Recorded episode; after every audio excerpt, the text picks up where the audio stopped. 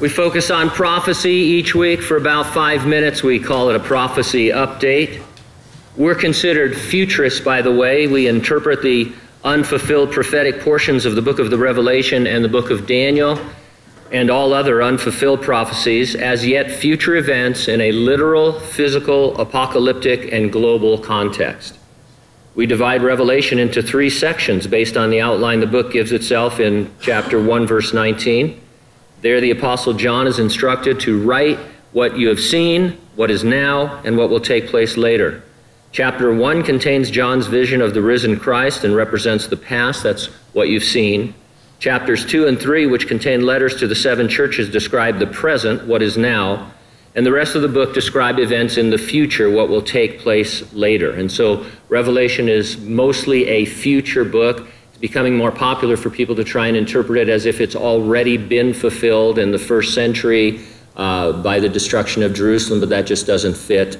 Uh, things, you know, John says things like there's going to be an earthquake like there's never been before uh, that shakes the mountains to their foundations. I don't think that's happened yet. Uh, and nothing else that Revelation has predicted in those chapters has happened either. So we're futurists.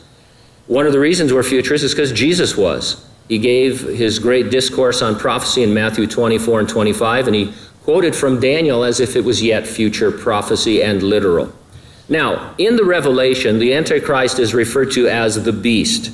There's a prediction that a cohort of his called the false prophet is going to make an image of the Antichrist, and he will be, I quote, granted power to give breath to the image of the beast and the image of the beast should both speak and cause as many as would not worship the image of the beast to be killed.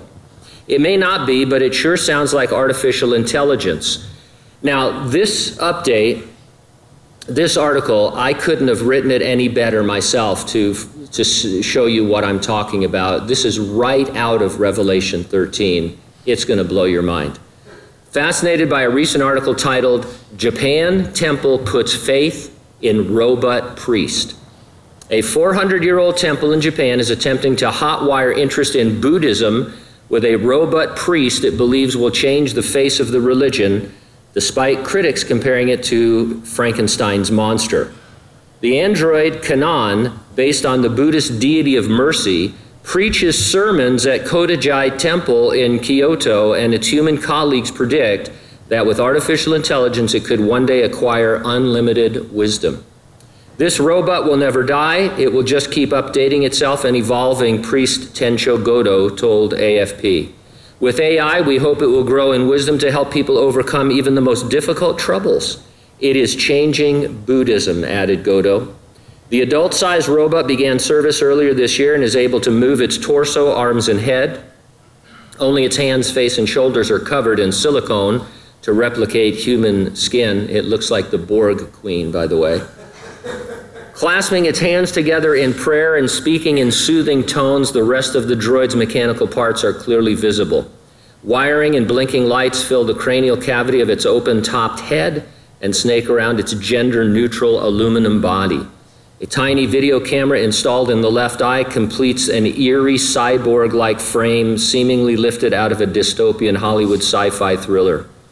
Developed at a cost of almost $1 million in a joint project between the Zen Temple and renowned robotics professor uh, Hiro, Hiroshi Ishiguro at Osaka University, the uh, humanoid, excuse me, called Mindar, teaches about compassion and of the dangers of desire, anger, and ego.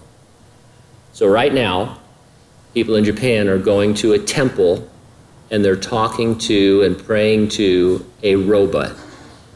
And that is something right out of Revelation 13, the image of the beast, in terms of him having life and being able to communicate. Although he'll go a little bit farther, he will kill you if you don't worship the beast. This is exactly what you expect from reading the Bible. Anybody who doesn't think we're in the end times is wrong.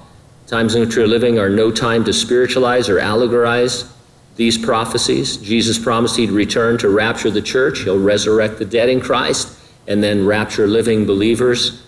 It's presented in the Bible as an imminent, any moment event. Are you ready for the rapture? If not, get ready, stay ready, keep looking up. But you're not, Jesus is coming.